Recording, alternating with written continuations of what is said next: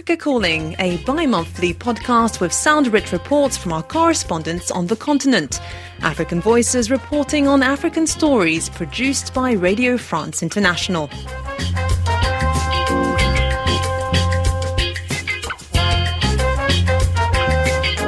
Hello and welcome to our season 2, episode 13 of the Africa Calling podcast on March 4th, 2022. I'm Laura Angela Bagnetto. We have a number of stories from the African continent this week, including a report from Malawi on how people affected by Cyclone Anna are faring. Plus, we'll take a look at how one artist finds inspiration in Nigeria, far from the hustle and bustle of Lagos. And in Kenya, our correspondent takes a look at farmers who are trying to prevent antimicrobial resistance in crops, which can be passed along to humans. And finally, don't forget our special song at the end.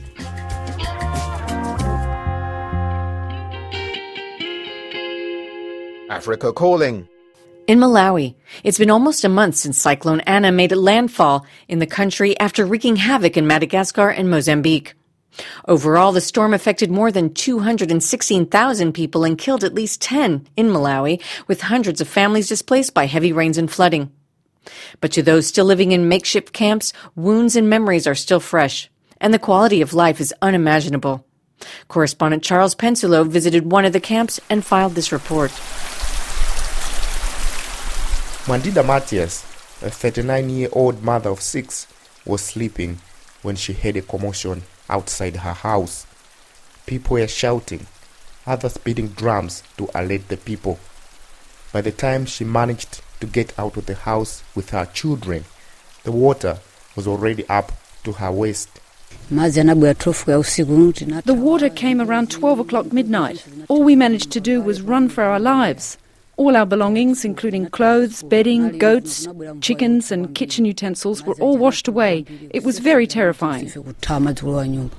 Matthias, like hundreds others who were in the same situation, managed to reach the nearest primary school where they camped for the night.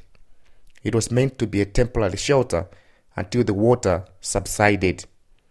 But many, after returning home a few days later to check on their properties, found that most of it, if not all, had been washed away. Matthias is not new to the floods. Chikwawa, the district where she lives, and its neighboring Nsanje, lie in the southmost end of the country. Shire River, the largest in the country and the only outlet of Lake Malawi, passes through the districts and connect with the other rivers before they empty into Zambezi River in the Mozambique. When it rains in the country, the two districts bear the brunt of it all. It was here where another cyclone, Idai, caused massive damage back in 2019. Matthias takes me to where her home once stood. It's next to a number of homes that were destroyed.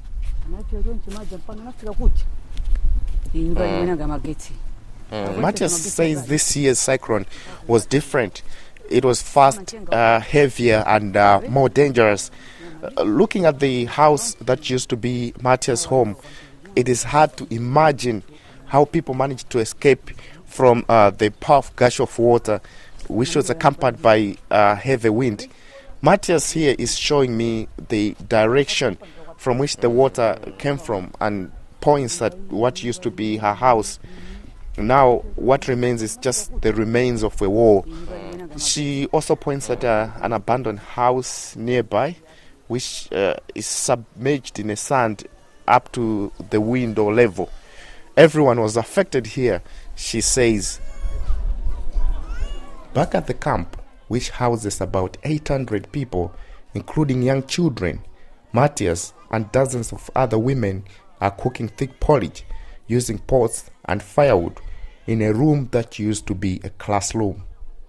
When the night falls, they'll sleep in the classrooms. Paul Malonga, a 35 year old father of three, says life is not only uncomfortable, but they also lack basic things. Like others, his house was also swept away along with his crops. Um, we didn't manage to rescue our properties, just our children. We went to a neighbor's house, but a moment later I heard the sound of the house falling. In the morning, when we went there, there was nothing to save. My two boys and the girl are learning at this school. My goats, chicken, clothes, and everything in the house were destroyed. These clothes that we were wearing were given to us by some well wishers. Staying in a group like this is difficult, more especially with your children. We're surviving on handouts from well wishers. zovala zimene tikuvala ndi anthu ena kakhala wabwinonso momwe achitira ena zabwino amakwanisa kutithandizako Felix Makazankari, a health surveillance assistant for the area, says he's concerned with the quality of hygiene at the camp, especially for the young children. Health surveillance assistants, or HSAs in short, are grassroots health care providers in Malawi employed by the government to spearhead the provision of community social health package. This group has uh, six villages, and the whole six villages has been affected with the floods. So far, we had the Nyangu Primary School camp, where 268 families have been affected with the floods. Out of these 268 families, we have a population of 868 people that are camping at this school. And uh, out of this figure, we have 301 males and uh, 567 females. What are the immediate needs uh, of the people that are here at the camp? Okay, um, one clinically, we don't have uh, the hand washing facilities that we use for the prevention of the some of the diseases at this camp because uh, since the camp has been opened, no any bucket has been uh, has been provided here. Uh, so we have a problem that if people go to the toilet, then when they come back, they don't have the washing facility, uh, washing facility. Yes, and uh, the other side that we are using the, the toilet for the school. In fact, there is a congestion because during school days is uh, a problem because we see children there and even the parents going there, so it's not good. So another challenge is that one. Nyangu is not the only place where people, the survivors of Anna, are camping after their houses were damaged beyond repair. Other camps are found in Insanje, Mulanje, and Palombe districts. Here, in the outskirts of Chikwawa, there are four camps within a stretch of just 20 kilometers. Dr. Victor Miti is president of the Association of Society of Medical Doctors in Malawi, whose team is responding to the victims. He estimates that the district has 94 camps, each one of them housing an average of 400 survivors. The medical needs of the people are overwhelming. Uh, so far from our assessment, we have seen a lot of um, um, new infections within the camps. Uh, issues to do with uh, diarrhea, issues to do with uh, skin infections, eye infections, malaria, and other type of infections. Uh, we have also been able to see other people that have been discontinued from the routine care. So people that were on HIV care due to the disaster, they couldn't uh, afford to proceed with the medications because the medications was wiped away. The same applies to people with other chronic conditions like hypertension, uh, diabetes, and uh, and others. We have also seen a lot of pregnant women in these camps, and there are some cases of others even delivering within this unsafe environment within the camps. Uh, we have also seen issues of malnutrition because people have lost almost everything that they had, and, uh, now they not they don't have uh, enough food, so therefore there are issue cases of acute acute malnutrition. But are the doctors able to meet the health needs of the people in the camps? Miti says they need more help. Yeah, I think there's a lot that needs to be done. Um, you you can uh, imagine that uh, all this pressure is on uh, the health workers within the district, and the challenging event is that our healthcare system was already uh, struggling, was already behind in terms of uh, the supplies and the availability of the drugs. Now, with the coming in of uh, um, disasters like these ones, it even amplifies the problem. Uh, so we really need a lot of support, and this support could be in form of uh, medications uh, and in form of food uh, to, to these victims, in form of shelter, uh, crops, and other type of support. Otherwise, medically, we're doing our best, but we need more hands and more material and medication support. Children play football in the camp while their parents say they have no idea how they will bounce back from the disaster with their life possessions washed away. In the meantime, some are doing piecework and small jobs to provide for some of the needs for their families. But some leaders in the area are already coming up with forward thinking actions. One chief, village headman Samson, has sold his cattle and goods to buy safe land to relocate his people to higher ground to avoid future disasters. He has 65 subordinates who lost everything during the cyclone.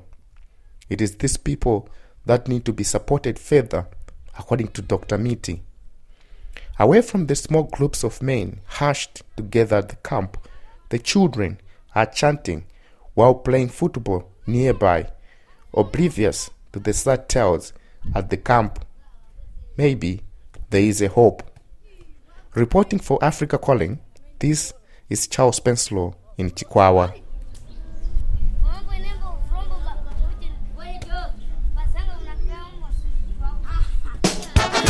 Find us on your favourite podcast platform app, including iTunes, Spotify, and Google Podcasts. In Kenya, the growth in human population and more people moving to cities has put pressure on farmers to produce more. In an effort to be more productive yet efficient, farmers are using agrochemicals such as pesticides on their crops, which reduces losses. But because of the misuse and overuse of these pesticides, the crop and livestock products that people consume contain these chemicals, which creates health problems. Correspondent Victor Muturi has more from Kajiado, Kenya. Here at Mwanya village in eastern Kenya, Judith Mumboa is busy cultivating her farm. Mumboa, a mother of three, has been practicing organic farming for three years now. Organic agriculture is where farmers use an ecological based method such as compost manure, green manure, and biological fertilizers derived from animal waste. She says this method has increased her food quality and production. Hapo mwanzo nilikuwa natumia chemicals lakini sasa natumia organic. In the beginning I used chemicals on my farm, but I changed to organic farming and I've benefited a lot. I'm producing more too. If you use chemicals like those fertilizers we get from shops, your soil becomes infected. It becomes hard, and plants like maize and beans do poorly. But if you use an organic method, it doesn't harm the crops nor the livestock. My children are now going to school with the monetary gains I've made through farming this way. Kwa kilimo cha organic.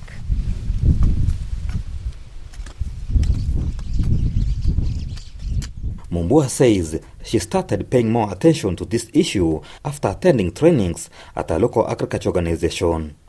This kind of farming has helped her to curb antimicrobial resistance in crops, which she has been experiencing for many years. Antimicrobial resistance is when microorganisms such as bacteria, viruses, fungi, and parasites change in ways and no longer respond to medicine, making infections hard to treat and even manage in crops. Kuna madawa ya organic. There are organic medicines and there are chemical medicines. For organic medicine, it's easy to make using locally available materials such as leaves, chicken droppings, cow dung, goat and sheep droppings, and even using wood ash from the kitchen. It does well, and if you spray it on your fruit tree in the morning, your child can pick the fruit and eat it without any problems.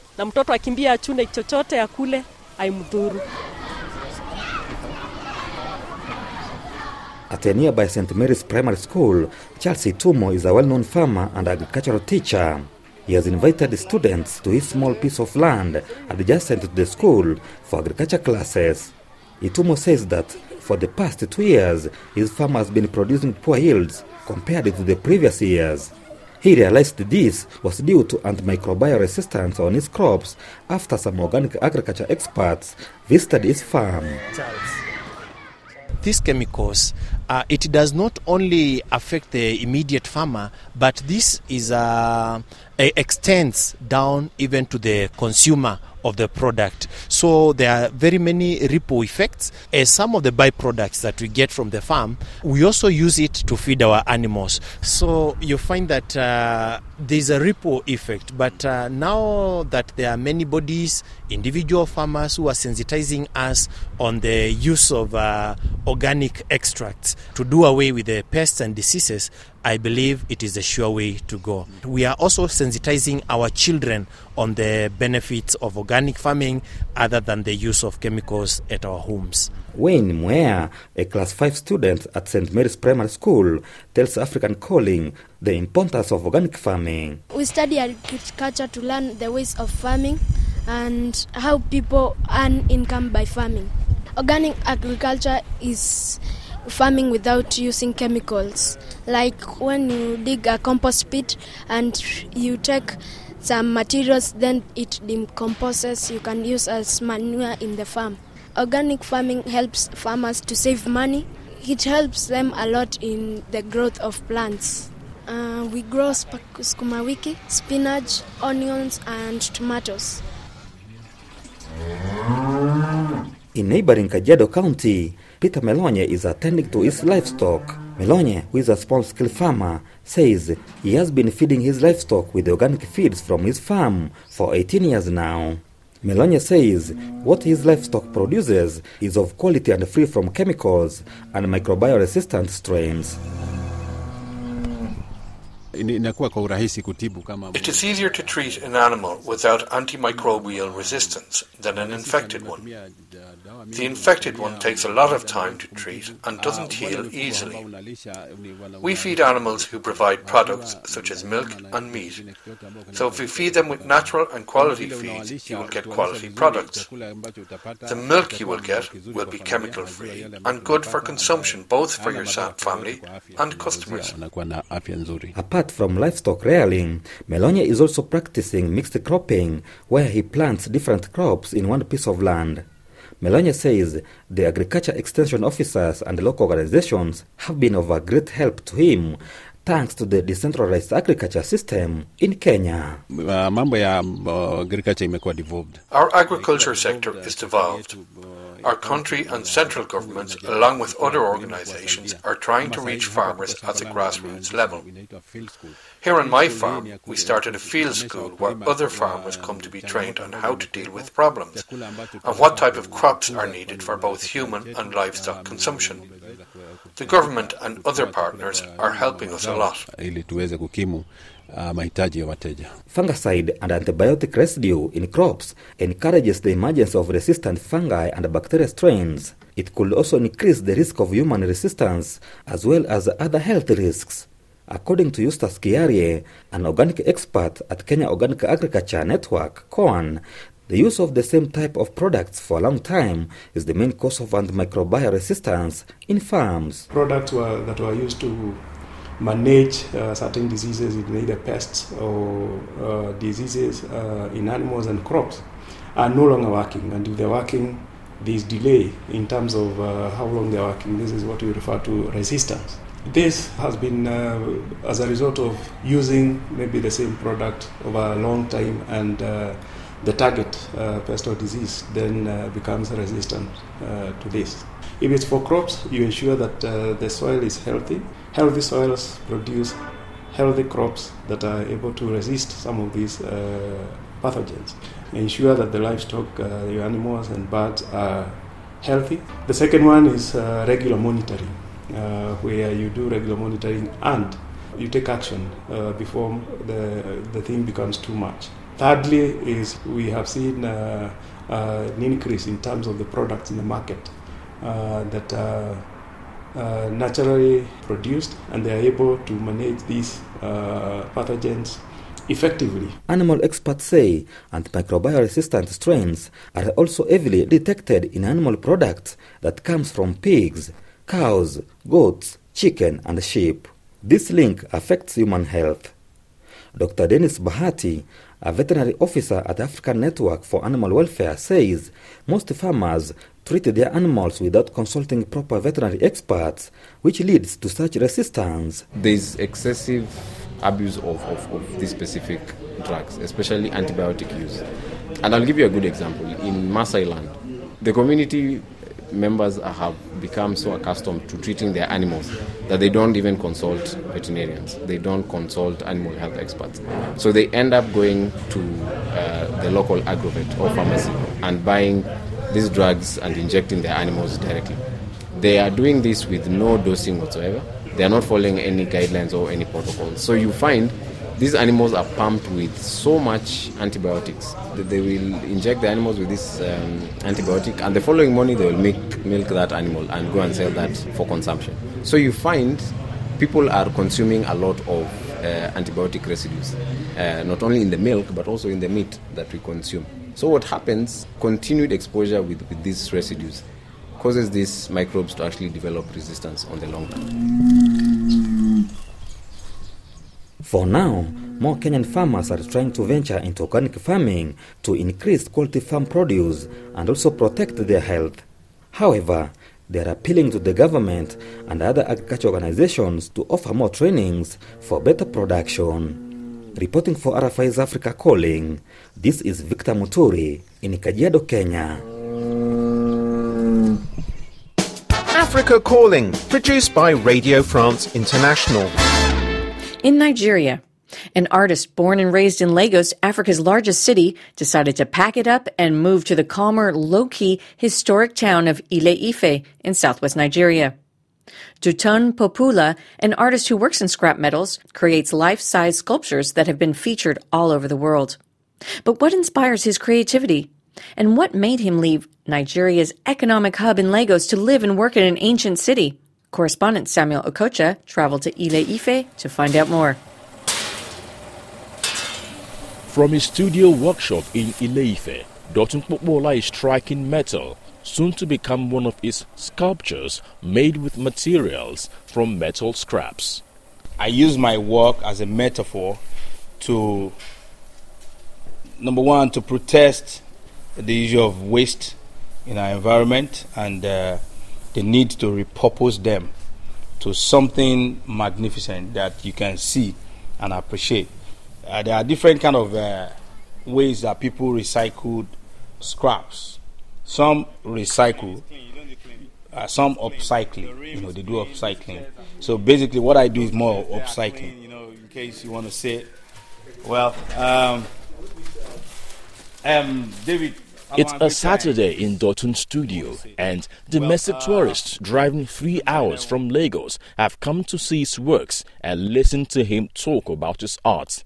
Ileife, an ancient town of half a million people, is historically significant to Yoruba people. It's also famous for its beautiful bronze, stone, and terracotta sculptures.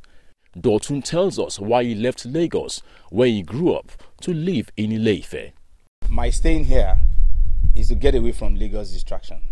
That's number one. I don't want to spend my whole day in traffic. And I don't want the noise of my neighbor, except the noise of my birds. So, like I said, I was born in Lagos, Agege, and I came to school here and I saw the serenity of the environment. It's so silent to think. So, I believe in staying here where there is no distraction the only sound I want to hear is the sound of my parrot. You hear that? And the sound of my dog and the birds. And that inspires my creativity.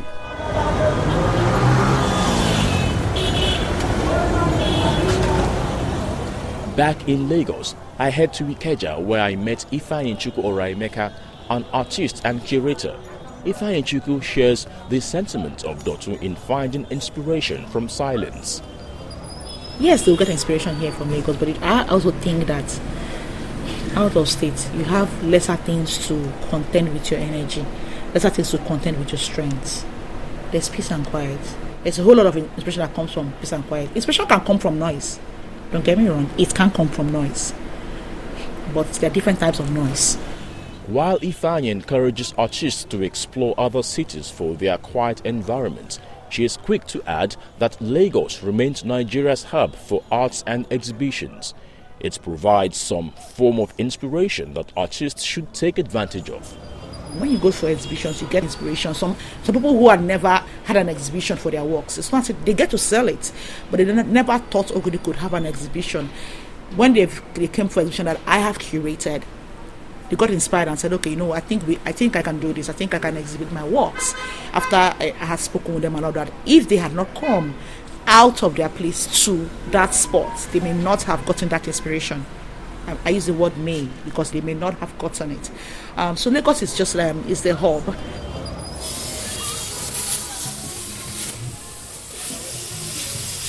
As Lagos serves as the hub for Nigeria's economic activities, where does an internationally renowned scrap metal artist working from Ileife sell his art? Or better put, who buys most of Dotun's luxury artworks? Dotun is frank. I have to be very sincere. Nigeria can buy anything. They will tell you that okay, an American American market is good. American market is good. I've shown my works in almost all the states, well, 20 states precisely in the US. And the response is not as good as what I get here. The number one thing I will get in America is that if you're going to show your work, you got to be registered with the gallery, and the gallery will represent you. When your work is sold, you get 50%. The gallery takes 50%, which is good. You get into an American market, Sotheby's, Bonhams, and all the auction houses. But if I sell my work in Nigeria, one young boy from one estate that is not even known in Lagos can bring the solid cash. Meanwhile, someone in America will still tell you, I, I, I, "Can I do a payment plan?" You know, I, I I don't have time for payment plan. I just want to make my money. Dotun says Nigerians are becoming active players in the global art market at a time when the world is focusing on African arts. Some Nigerians are beginning to know or learn that when you buy an artwork here, in the next five, six years, when the artist blow, you can actually take it to Bonhams or take it to auction house in the US and sell. Because the whole world now is focusing on African art. The whole world is buying African art big time. So, I mean, you see Njideka Akunyili selling like uh, uh, three, four, five million dollars for just one piece of art. You understand? So, African art is growing. But for me, I think the home market would take care of uh, me for now, then prepare me for the future. And as Dotun prepares for the future, he is carrying others along, providing mentorships to younger artists looking to find their own voice. Christiana Balogun, a female welder, is one of 10 artists working as apprentices in Dotun studio. One thing I'm looking forward to take once I'm done here is confidence. Is the way he speaks because the way Mr. Kokola speaks, he speaks with confidence. And one thing that that has been the one particular thing that I actually want because uh, I don't usually talk. I don't have that confidence. But looking at him, talking to him, has actually built my um, self-esteem into a certain stage, and I'm looking forward to building more about that. With Nigeria projected to become the third most populous country in the world before 2050, more artists like Dotun are interested in places with fewer distractions. And that means more artists and their arts living in and taking inspiration from more rural settings of Africa's most populous country. Reporting for RFI's Africa Calling, this is Samuel Okocha in Lagos, Nigeria.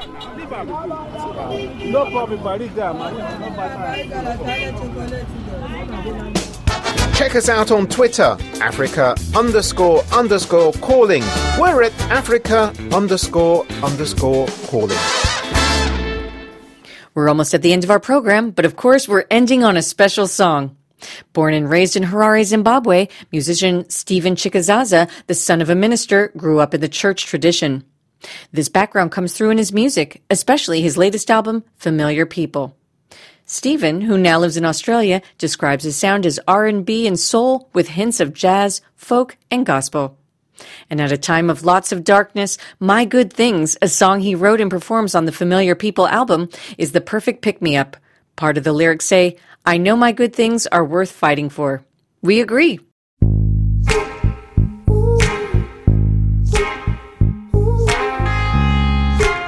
And on that note, thanks for listening to Season 2, Episode 13 of Africa Calling. We'll leave you with the fabulous sounds of Stephen Chikazaza.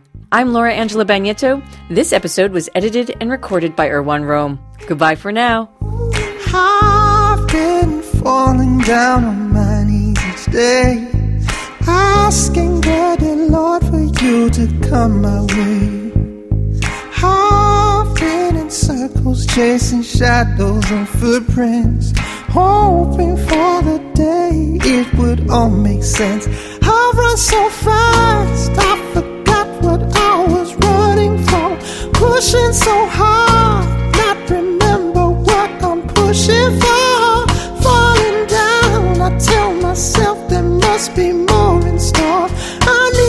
Slow down, down. If they say only fools rush in, is that the same as chasing after the wind? Trying to make sense of what I don't understand. Got me thinking, I know my good things are worth waiting for. Oh, oh, I know my good things are worth waiting for. I've been moving on this here dusty road, walking through the day with songs to feed my soul. Time after time, reaching for the light. Hope don't let me go. I'm gonna get this right, but where do I go when all my answers seem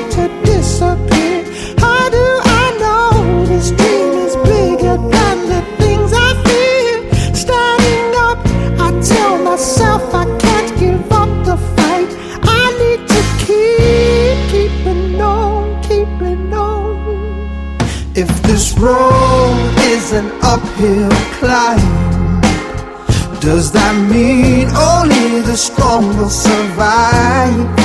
Trying to make sense of what's real, not the lies.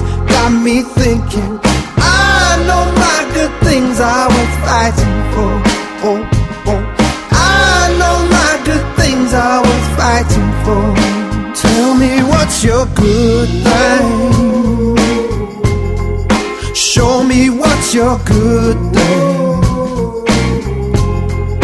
Tell me what's your good thing. Show me what's your good thing.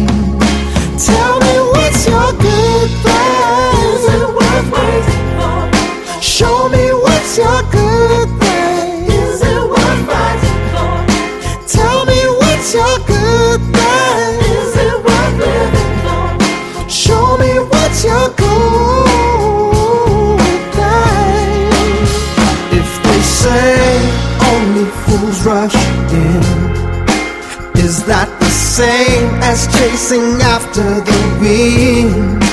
Trying to make sense of what I don't understand.